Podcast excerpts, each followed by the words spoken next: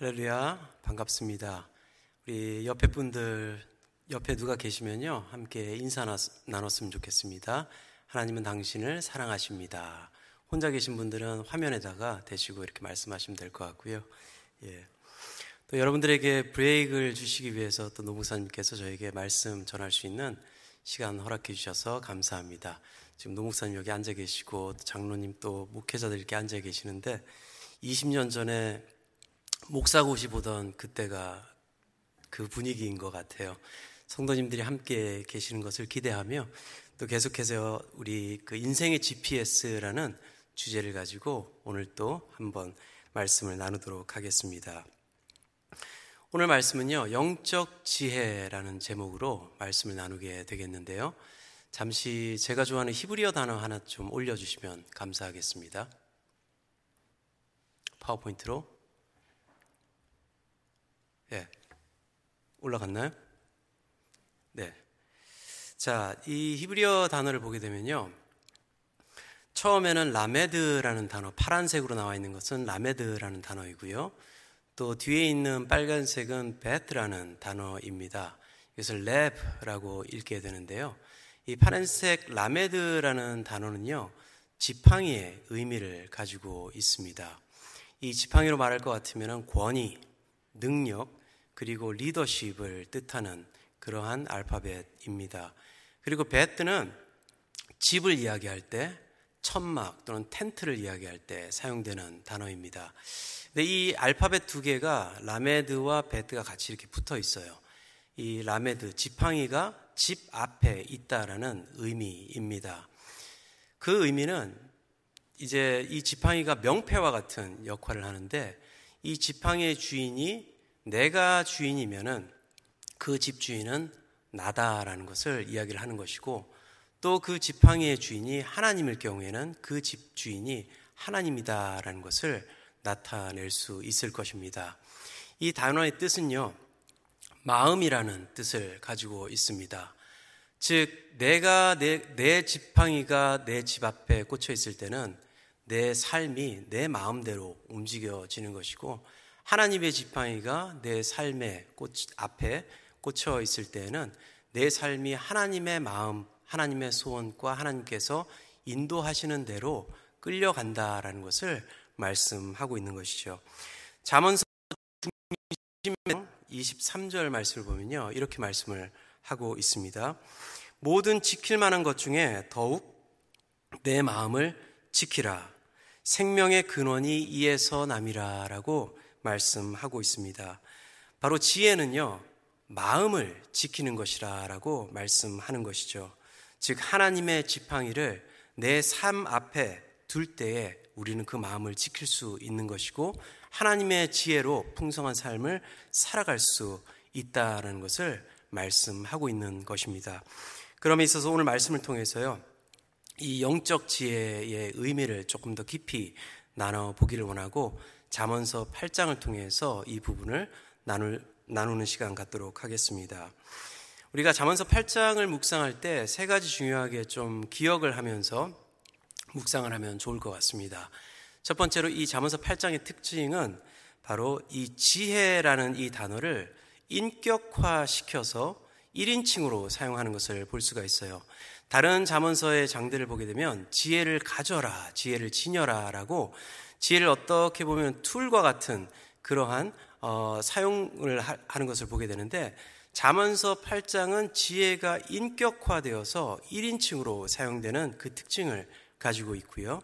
두 번째로는 이 지혜가 창조 이전에 세움을 받았고 또한 구원의 큰 열쇠를 가진 하나님의 동반자의 역할을 했다라고 하면서 이 하나님께서 천지 창조를 하셨을 때에 장인의 역할, 즉 하나님의 지혜로 이 세상이 창조되었다라는 것을 말씀을 하고 있습니다. 그리고 마지막으로 오늘 말씀을 중심적으로 이제 이 부분을 가지고 다룰게 될 텐데요. 지혜와 명철이라라는 단어의 그 관계를 통해서 밀접한 관계를 통해서 영적 지혜가 무엇을 의미하는지를 자세히 설명하는 부분이 바로 잠언서 8장이다라고 볼 수가 있습니다. 그래서 이 잠언서의 지혜의 중요한 조연의 역할을 하는 이 명철의 의미를 통해서 우리가 영적 지혜를 조금 더 자세히 살펴보고요. 또한 영적 지혜를 통한 삶의 변화가 무엇인지를 세 가지로 함께 나눠보도록 하겠습니다. 먼저 영적 지혜를 통해서요, 삶의 중요한 질서를 세우게 된다라는 사실입니다. 1절서부터 5절까지 말씀을 보면요, 이렇게 말씀을 하고 있죠. 함께 말씀 봉독하겠습니다. 지혜가 부르지 아니하느냐, 명철이 소리를 높이지 아니하느냐, 그가 길가의 높은 곳과 내 거리에 서며 성문 격과 문 어기와 여러 출입하는 문에서 불러 이르되 사람들아 내가 너희를 부르며 내가 인자들에게 소리를 높이노라 어리석은 자들아 너희는 명철할지니라라고 말씀하고 있습니다. 이 본문에서요. 지혜가 길가 높은 곳, 성문, 문어기 그리고 출입하는 문에서 외치고 있다라고 설명을 하고 있어요. 이 말은 긴급 경보가 지금 울리고 있다라는 말씀입니다. 철저히 우리가 준비를 하고 있으라라고 말하고 있는 것이죠. 어떤 상황이 벌어지고 닥칠지 모르기 때문에 모든 백성들이 듣게 하기 위해서 성문 앞에, 문 앞에서 지금 지혜와 명철이 외치고 있는 것입니다. 여기서 지혜와 함께 이 명철이 소리를 높이는데 여기서 쓰여진 명철의 의미를 토브나라는 히브리어 단어가 쓰여지면서 이 단어는 깨달음이다, 이해한다, 즉 understanding이라는 의미를 가지고 있습니다. 즉 세상에 질서가 있듯이 영적인 삶에 영적인 질서가 있음을 깨달아야 한다라는 것을 백성들에게 우리에게 선포하고 있는 것이죠. 5절 말씀 한번 볼게요. 5절 말씀을 보니까요. 어리석은 자들이라라고 이야기하고 있고 미련한 자들이라라고 이야기를 하고 있으며 그 어리석고 미련한 자들이 누구인지를 10절에서 또 설명을 하고 있죠. 바로 은보다 훈계를 정금보다 지식을 얻으라라는 말을 통해서 훈계보다 은을 더 요구하고 있는 사람들 그리고 지식보다는 정금을 더 요구하고 있는 사람들이 어리석고 미련한 사람이다라고 선포하고 있음을 통해서 바로 삶의 순서가 제대로 잡혀지지 못한 사람들에게 하나님의 지혜를 통해서 하나님의 것을 먼저 구하고 나아가라라고 선포를 하고 있는 것이죠. 우리가 요리를 할 때도요, 같은 재료를 가지고 있더라도 그 재료를 어떠한 순서로 쓰느냐에 따라서 맛이 달라집니다. 저는 요리를 잘 못하기 때문에 재료를 다 있으면 재료를 한꺼번에 그냥 확 집어넣고 빠르잖아요. 그게 더 빠른데 맛을 보면요. 어, 요리책이나 또 요리 그 강습하는 분들 또 백종원의 뭐 요리 교실 뭐 이런 것들 보면 보면요 어떤 요리는 파를 먼저 집어넣어서 파 기름을 내서 요리를 하는 경우가 있고 어떤 경우에는 같은 재료이지만은 파를 나중에 넣을 때에 그 맛을 더 즐길 수 있게 되는 것을 보게 되죠. 우리의 믿음 생활도 마찬가지예요. 우리가 어떠한 순서를 가지고 살아가느냐에 따라서 풍성한 삶을 누릴 수 있다라는 것을 말씀하고 있는 것이죠. 우리가 성경에서 예를 보게 되면요. 어, 이삭이라는 인물, 너무나도 잘 알고 있, 는 인물이 있습니다. 아브라함, 이삭, 야곱, 요셉으로 이렇게 순서로 이제 창세기에 보면 믿음의 조상들이 흘러나가는 것을 보게 되는데 아브라함과 야곱과 요셉은 굉장히 스토리가 아주 재밌는 이야기들이 많이 있는 것을 보게 돼요. 근데 이삭의 삶을 보면요. 그렇게 특징 있는 삶이 없다라는 것을 보게 되는데 이 이삭의 삶에 아주 흥미로운 사건이 하나가 일어나는 것을 보게 됩니다. 이 이삭의 삶을 보면요. 하나님과 인카운터, 만나는 장, 장면이 세 번 드러나는 것을 볼 수가 있어요.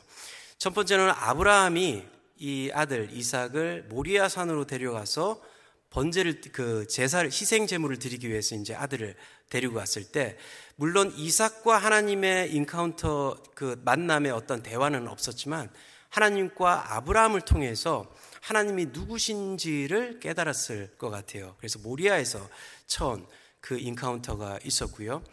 두 번째로는 이제 야곱과 에서를 낳고 나서 그가 살고 있었던 지역에 흉년이 들게 됩니다. 그래서 그랄로 그랄이라는 지역으로 이제 이주를 하게 되는데 그 이주를 하고 나서 하나님을 만나게 됩니다. 그리고 나서 시간이 좀 지났어요. 시간이 지나서 이제 부엘세바라는 곳에 이 이삭이 거주를 하게 됩니다. 그런데 그 부엘세바에서도 하나님을 만나게 돼요. 그 만나는 그 부엘세바 세 번째 이삭의 삶에 중요한 것이 바뀌게 되었다라는 것을 성경에서 기록을 하고 있습니다. 우리가 광야에서 살아가거나 또 사막지대에서 또 중동 지역, 가나안 땅 지역에서 살아가기 위해서는 가장 중요한 것이 물입니다. 어딜 가거나 먼저 우물을 파서 그 물이 나오게 되면 그곳에 거주할 수 있게 되는 것이죠. 그렇기 때문에 물이 아주 중요합니다. 그런데 이 창세기 26장 25절을 보면요. 이렇게 말씀을 하고 있어요. 이삭이 그곳에 재단을 쌓고 여호와의 이름을 부르며 거기에 장막을 쳤더니 이삭의 종들이 거기에서도 우물을 팠더라. 부엘세바에서 일어난 일이에요. 이전에 그랄에 있을 때에는요. 이삭의 삶을 보게 되면 창세기를 보게 되면요. 이렇게 설명을 하고 있어요. 아브라함이 팠던 우물들을 파면서 지냈다라고 설명을 하고 있습니다. 이 성경을 보면요. 이삭의 삶에 참 흥미로운 부분은 어, 야곱도 그랬고 아브라함도 그랬고 했지만은 가는 곳곳마다 번제단을 하나님을 위해서 재단을 쌓았다라는 기록이 있어요. 그런데 이삭의 삶을 보면은 그 기록이 없습니다. 이삭이 가는 곳곳마다 우물을 팠다라는 기록은 있어도 번제단, 재단을 쌓았다라는 기록이 없어요. 그랄에 있을 때에도 아브라함이 자기 아버지 아브라함이 팠던 그 우물들을 파 나가면서 삶의 우선 순위로 살았다라는 것을 설명을 하고 있는데 부엘세바에 와서는 그게 바뀌었어요. 하나님을 만나고 나서 그의 삶의 중요한 부분이 바뀌어져야 된다라는 것을 깨닫고 나서 오늘 26장 25절 말씀 보니까요. 이삭이 우물을 먼저 판 것이 아니라 그곳에 재단을 쌓고 여호와의 이름을 부르며 거기에 장막을 치고 우물을 팠다라고 그 순서를 설명을 하고 있는 것을 보게 됩니다. 세상적으로 봤을 때는요. 그 아래에 있었던 이삭이 세상적으로 옳은 순서를 가지고 살았던 것이죠. 우물을 먼저 파야죠. 생명의 원천이 거기에 있기 때문에. 그리고 장막을 치고 그리고 나서 시간이 될 때에 번제단을 세울 수 있는 것입니다. 하지만 하나님께서 원하시는 영적인 삶과 영적인 지혜는 그게 아니다라는 것을 부엘세바에서 이삭에게 보여주시고 그것을 깨달은 이삭은 그의 삶의 순서를 다시 바꿔놓게 되는 것을 보게 됩니다. 우리의 삶을 봐도 그런 것 같아요. 우리가 삶을 보면요. 아, 내가 시간이 있을 때 하나님 섬길게요. 내가 시간이 있을 때 이거 할게요. 내가 이거 다 해놓고 시간이 있을 때 어, 예배 드릴게요라고 이야기를 합니다. 항상 예배가 차순위로 우선순위로 들어오는 것이 아니라 나중 순위로 올라오는 것을 보게 돼요. 시간이 있을 때 그런데 시간이 그, 그 다음 기회가 오잖아요. 그러면 또 다른 것이 우선순위로 올라가 있는 것을 볼 수가 있는 것이죠. 하나님께서 우리에게 원하시는 그 영적 지혜는 삶의 우선순위를 먼저 하나님을 예배하고 또 예수 그리스도를 생각하며 살아가는 하나님께서 우리에게 주신 그 목적을 먼저 생각하고 살아가는 삶을 원하신다라는 것입니다.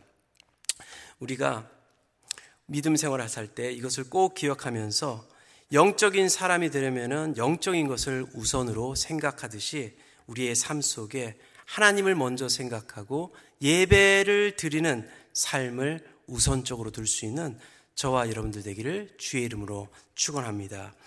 두 번째로는요. 말씀의 분별을 위해서 영적 지혜가 필요합니다. 이 분별이라는 뜻은요. 하나님의 말씀을 올바로 적용한다라는 의미를 가지고 있어요. 사진 한 장 좀 올려 주시죠. 네. 뭔가 좀 이상하지 않으세요? 예, 스톱 사인이 있고요. 그 밑에 No stopping anytime 이라는 사인이 붙어 있어요. 어떤 길에 저 사인이 붙어 있는지 모르겠지만은 운전자들을 위해서 붙여놨는데 굉장히 헷갈리는 사인이에요. 위에는 스탑 사인이 붙어 있고 밑에는 no stopping anytime. 아마 no parking anytime이라고 붙여놨으면 조금 더 나았을 텐데 no stopping anytime. 그럼 저기서 서야 되냐 말아야 되나? 이 사인이 옳은 사인들이에요. 근데 적용이 지금 잘못되어 있다라는 것을 볼 수가 있습니다. 우리의 삶을 봐도 그래요. 대부분의 사람들은요, 아, 하나님의 말씀이 무슨 말씀을 하고 있는지 알고 있습니다. 그런데 말씀을 몰라서가 아니라 적용을 제대로 못해서 우리의 삶에 어려움이 오게 된다라는 것이죠. 우리가 목적지를 가기 위해서 이제 GPS를 키잖아요. 목적지를 두고 이제 GPS를 키게 됩니다. 이 율법과 지혜의 관계를 이렇게 설명을 할 수 있을 것 같아요. GPS를 켰을 때 이 율법은 그 길을 가장 경제적이고 신속하고 안전하게 목적지로 갈 수 있는 그 방향을 지시하는 것이 율법이라고 본다면은 지혜는 그 길을 갈 때에 진짜 unexpected event 어떠한 일이 일어날 수도 몰라요. 그렇죠? 갑자기 차가 들어올 수도 있고 또 길이 막힐 수도 있고 갑자기 그러한 일들이 일어났을 때 그것을 효과적으로 또한 지혜롭게 넘어갈 수 있도록 피해 갈 수 있도록 또 지혜롭게 갈 수 있도록 우리에게 허락해 주시는 것이 율법과 지혜의 관계성이다라고 볼 수가 있는 것입니다. 좀 더 구체적으로 설명을 한다면요. 10계명의 말씀 중에 도둑질 하지 말라라는 말씀이 있어요. 그렇죠? 아주 단순 명료합니다. 남의 것을 훔치지 말라는 얘기예요. 삶을 살면서 갖고 싶어도 그냥 훔치지 말라. 그대로 받아들이면 됩니다. 그런데 삶을 살다 보면요.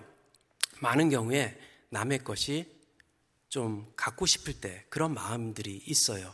꼭 물건뿐만 아니라 뭐 직장에서 지위나 이런 것들이 있잖아요. 아, 이번 기회를 놓치면 안 되는데 그러면은 이번 기회 때 아, 내가 이렇게 이렇게 좀 거짓말도 하고 이렇게 하면은 저 자리를 차지할 수 있는데 어, 지혜를 가지고 지금 기다리고 하면 너무 늦게 그 자리가 나한테 올 것 같고 이러한 생각이 들 때가 있어요. 그럴 때 하나님의 지혜가 우리의 삶 속에서 그것을 도덕질하지 않도록 잘 넘어갈 수 있도록 또 지혜롭게 기다리며 그 자리와 그 시간들을 기다리게 하는 그 역할을 하시는 것이 바로 영적 지혜이고 하나님의 지혜라라는 사실입니다. 12절 말씀에 이렇게 말씀을 하고 있어요. 나 지혜는 명철로 주소를 삼으며 지식과 근신을 찾아 얻는다라고 말씀하고 있어요. 여기서 사용된 명철, 지혜와 명철, 이 명철의 단어는요, 히브리어 말로 다트라는 단어를 사용하고 있는데, 현명, 분별하다, prudence라는 이 단어가 사용된 것을 볼 수가 있습니다. 그래서 이 12절 말씀을 재번역으로 한다면요. 지혜가 현명하게 적용될 때 삶에 알아야 할 것들과 가려야 할 것들을 배울 수 있다라고 번역을 할 수 있을 것 같아요. 그렇다면요. 우리가 지금 알아야 될 것은 우리는 어떻게 이 지혜를 바로 적용할 수 있을까? 굉장히 중요한 질문인 것 같아요. 첫 번째로는요. 나의 현 주소를 알아야 합니다. 12절 말씀에 이렇게 말씀하고 있어요. 그렇죠? 명철로 주소를 삼는다라고 말씀을 하고 있습니다. 제가 신학교 처음 가가지고 이제 New Testament class를 들어갔어요. 그때 이제 교수님께서 학생들의 수준을 알아보기 위해서 사도행전에 나와 있는 내용을 가지고 50문제를 이제 깜짝 퀴즈를 어, 내셨어요. 그 50문제 중 제가 몇 점 맞았을까요? 갑자기 갑자기 이렇게 톤이 이렇게 바뀌었죠. 네, 제가 몇 점 맞았을 것 같으세요? 예, 여기서 이제 속으로 아니면 소리 내서 빵점 그러신 분들은 어, 제가 담당하고 있는 1교구 아니시길 바랍니다. 또는 이제 100점 이렇게 하신 분들은 어, 너무 감사해요. 근데 이제 믿음에도 두 가지 종류가 있어요. 주님이 주시는 믿음이 있고 또 이제 세상적인 헛된 믿음이 있는데 예, 제가 그 시험을 봐서 딱 50% 맞았어요. 20, 25개를 맞춘 거예요. 제가 아마 빵점 맞았으면 신학교 포기하고 나왔을 거예요. 왜냐면 알아야 될 게 너무 많아서. 근데 50점, 그리고 또 100점을 맞았으면 뭐 신학교 오나 안 오나 뭐 별 차이 없네 하고 이제 신학교를 또 그만뒀을 수도 있어요. 근데 반 땅을 딱 맞은 거예요. 50점. 그러니까 앞으로 조금만 더 하면 파스 할 수 있는 거죠. 내 현 주소가 그 시험을 통해서 내가 어느 정도 성경을 성경을 알고 있는지를 파악이 된 거예요. 작년 재작년이었죠. 우리가 이제 우리 교회 어, 교회에 지금 교회가 어느 수, 어디에 와 있나라고 해서 이제 목장위원회에서 대대적으로 설문조사를 한 적이 있습니다. 그 설문조사를 통해서 내 우리의 주소가 어디 있는지 알게 됨을 통해서 앞으로 어느 정도 가야 되는지를 우리가 연구하고 또 노력할 수 있게 되는 것이죠. 내 삶의 지금 현 주소가 불평과 불만, 원망과 시기로 차여져 있다면 그게 바로 나의 현 주소예요. 하지만 내가 기쁨과 이런 것들로 차여져 있다면 그것이 나의 현 주소이겠죠. 그런데 여기서 주소로 삼는다라는 단어가 굉장히 좀 흥미로운 단어예요. 주소로 삼는다라는 이 단어는 똑같은 단어가 하나님의 성막에 대해서 사용될 때 성막이라는 단어와 주소를 삼는다라는 단어가 똑같은 단어예요.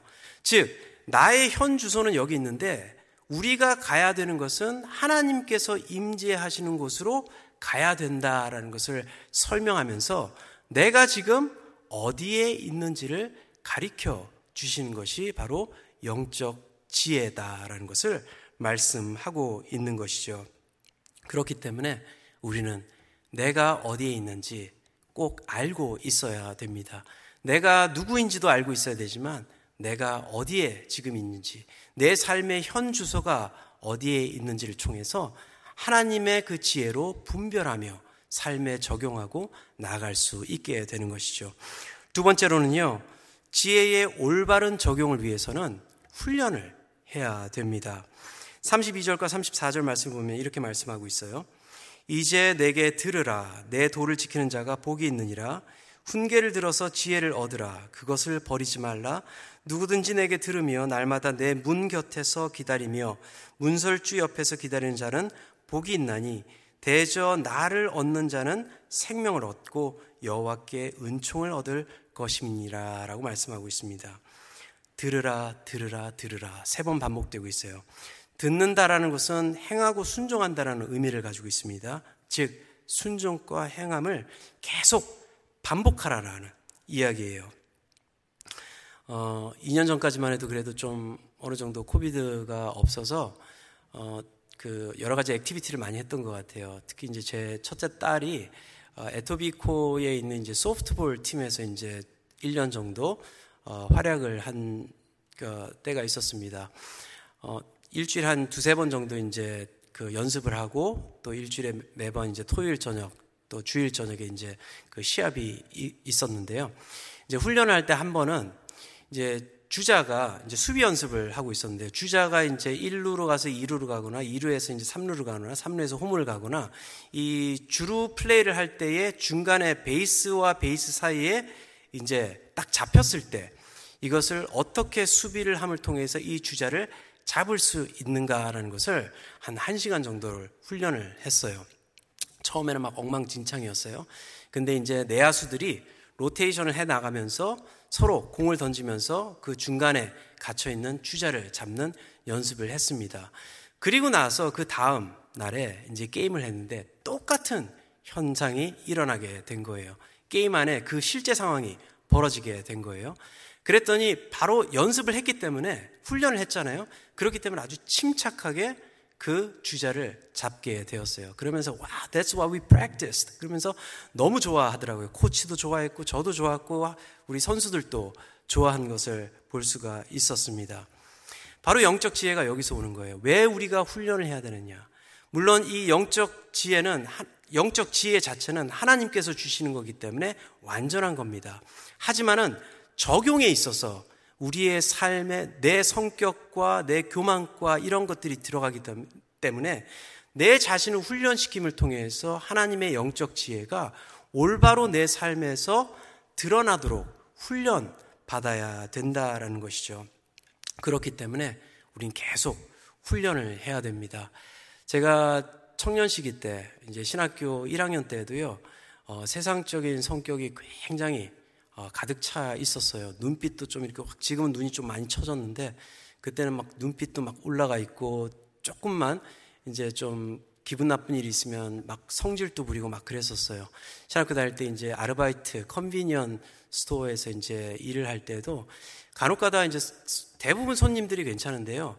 간혹가다 손님들이 이렇게 돈을 툭툭 던지는 손님들이 있어요. 물건도 자기가 산걸 카운터에다가 툭툭 던지는 손님들이 있어요. 기분 나쁘죠. 그때는 또 성격이 또 워낙 좀 있어가지고 그래서 그거를 받고 계산해서 돈을 테이블에다 저도 툭 던져서 줘요. 뭐 제가 제 가게가 아니니까 상관이 없다라고 생각을 했었어요. 근데 생각을 해보니까 그게 아니더라고요. 믿음 생활을 하는 사람들, 또 지혜롭게, 또 성령 충만함 속에서 살아가기 위해서는 내 성격을 자꾸 아, 누려야 되는데 갑작스럽게 일어나는 그러한 이벤트 때문에 내 성격이 드러나는 것을 발견하고 아침부터 이제 기도를 할 때 이러한 방법을 쓰기 시작했습니다. 여러분도 한번 이제 적용을 해보면 참 좋을 것 같아요. 아침에 기도할 때 생각을 하는 거예요. 이런 상황에 어떻게 말을 할까? 어떻게 행동을 할까? 그 상황 연습을 파이어 주의를 하듯이 이제 기도 시간에 하기 시작했습니다. 그랬더니 이제 또 그런 손님이 왔어요. 던져요. 그럴 때 내 성격이 드러나는 것이 아니라 그 내 파이어 주리를 기도 시간에 했잖아요. 그냥 단순히 주님 나에게 좋은 성격을 갖게 해주세요 라고 기도하는 게 아니라 디테일하게 이런 상황에서는 이렇게 답변을 해야지 이런 상황에서는 이렇게 행동을 해야지 라고 이제 연습을 했어요. 그랬더니 그 손님이 또 왔어요. 물건을 빵, loaf bread를 사는 빵을 이렇게 툭 던져요. 봉다리에 담아서 돈하고 같이 두 손으로 이렇게 탁 드리는 그 상상을 한 거예요. 그러면서 here we go. 그러면서 줬더니 그 다음부터 그 손님이 그렇게 하지 않더라고요. 아주 선한 것으로 대했더니 하나님께서 또 좋은 그러한 응답으로 갚아주신 것을 보게 되었습니다. 이 영적 지혜는요, 반복되는 연습과 훈련을 통해서 내 삶이 하나씩 하나씩 변해감을 통해서 내 삶의 주소가 하나님의 장막으로 들어가는 그것이 바로 지혜 있는 사람인 것입니다. 이 이러한 말씀의 적용을 통해서 분별함을 통해서 영적 지혜가 주는 그 기쁨을 누릴 수 있는 저와 여러분들 되기를 바랍니다. 마지막으로는요. 세 번째로 영적 지혜는 우리를 뚜렷한 삶의 목적으로 인도합니다. 14절 말씀 보니까요. 이렇게 말씀하고 있어요.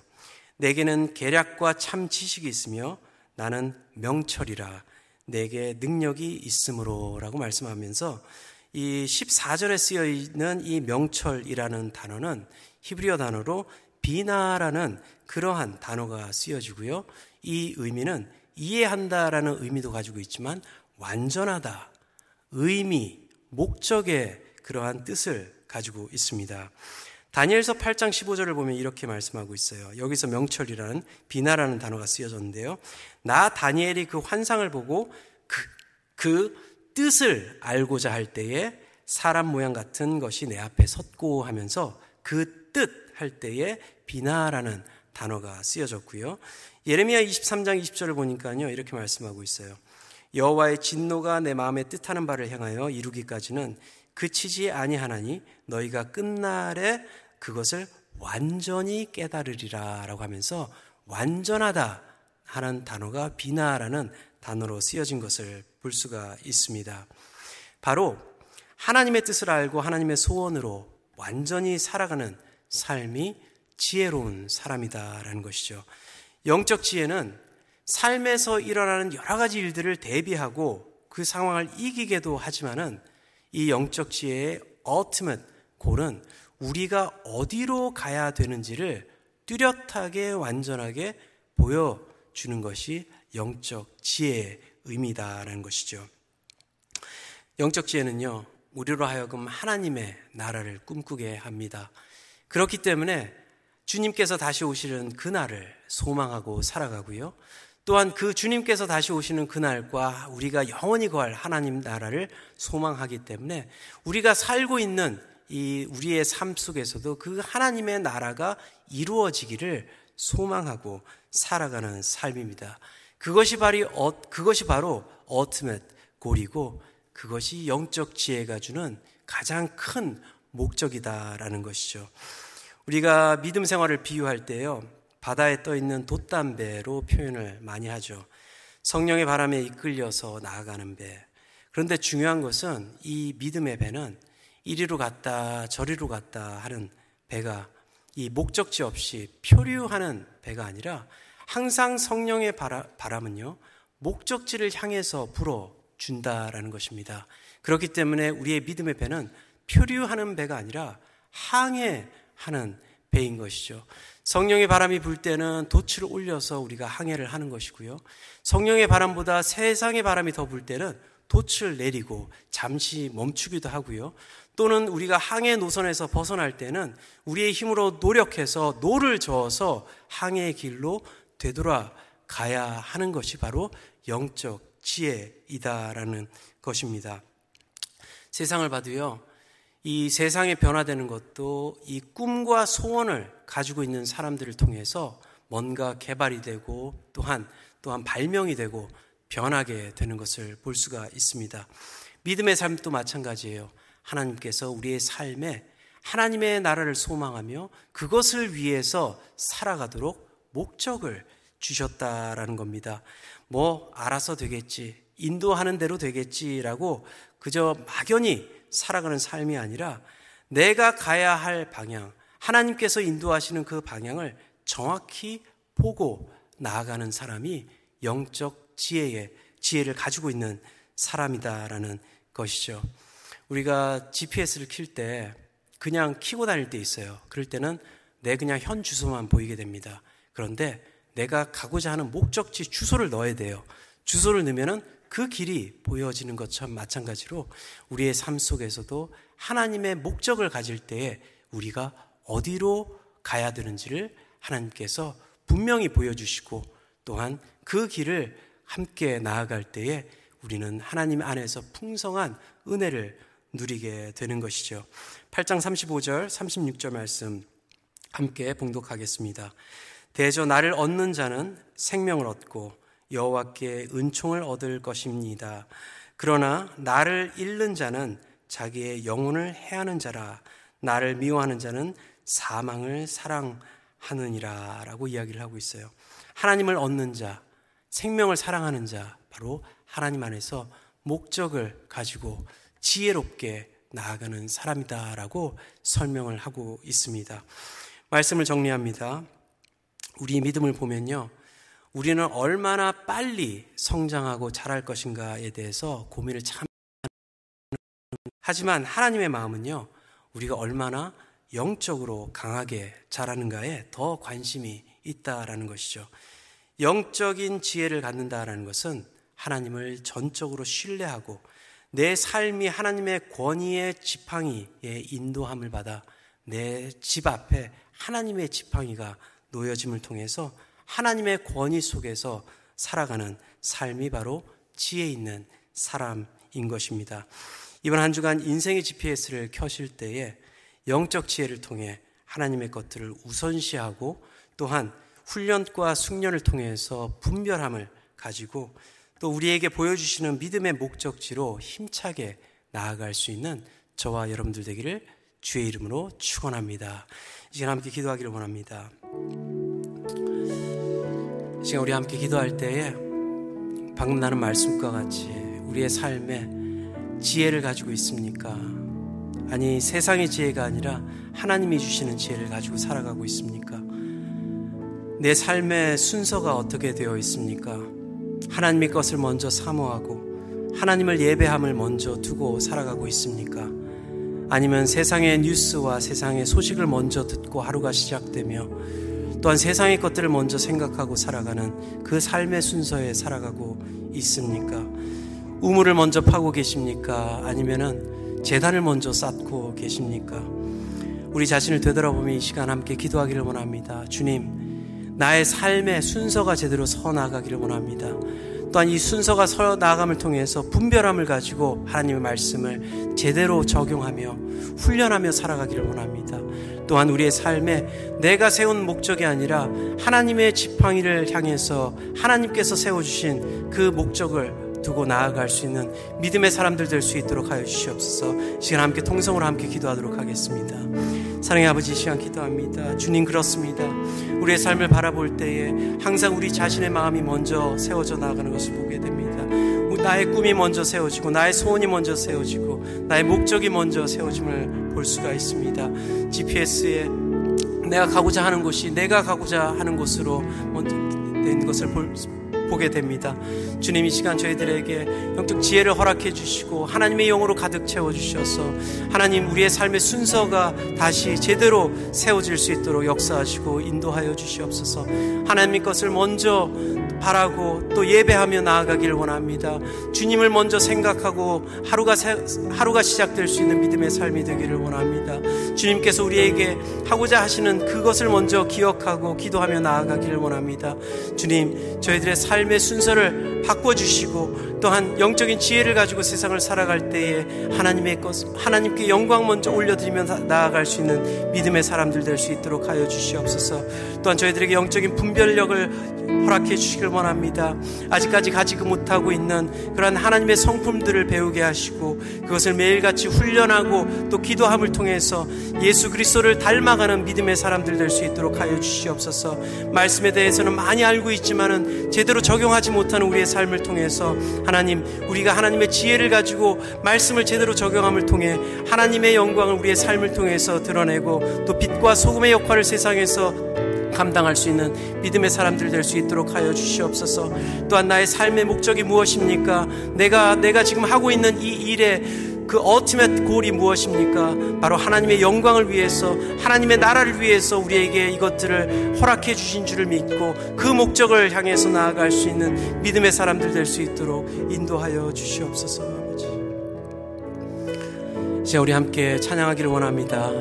예수 우리 왕이여 함께 찬양할 때에 우리의 삶의 지도자 되시는 예수님이 우리의 삶을 인도하시는 그러한 삶으로 나아가기를 이 찬양으로 고백하며 나아가는 시간 되도록 하겠습니다. 예수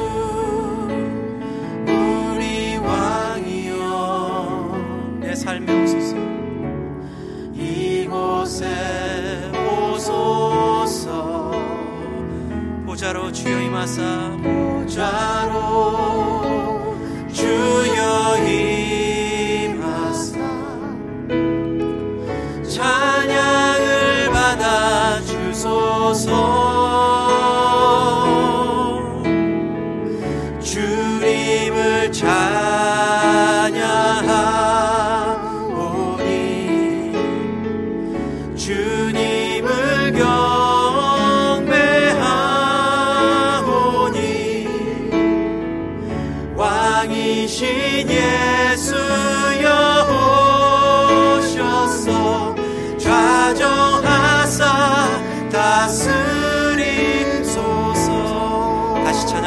찬양합니다 예수 우리 왕이여 예수 우리 왕이여 이곳에 오소서. 보좌로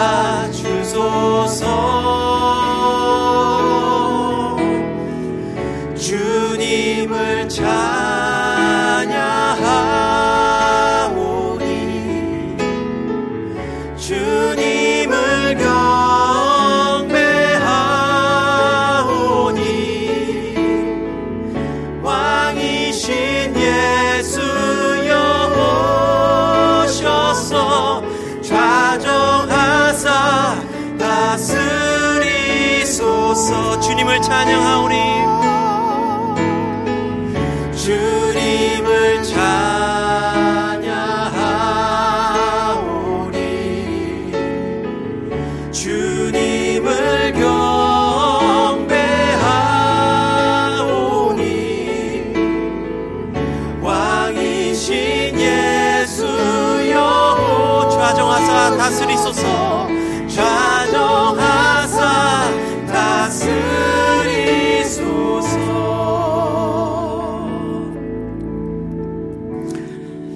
이 시간 다시 한번 기도하기를 원합니다. 이 시간 다시 한번 기도할 때에 봉헌자 기도 이전까지 주님 우리의 삶에 좌정해 주시고 우리의 삶을 다스려 주시고 우리의 삶의 삶 앞에 있는 지팡이가 주님의 지팡이로 하나님의 지팡이로 성령의 지팡이로 살아갈 수 있는 믿음의 사람들 될 수 있도록 하여 주시옵소서 함께 기도하도록 하겠습니다.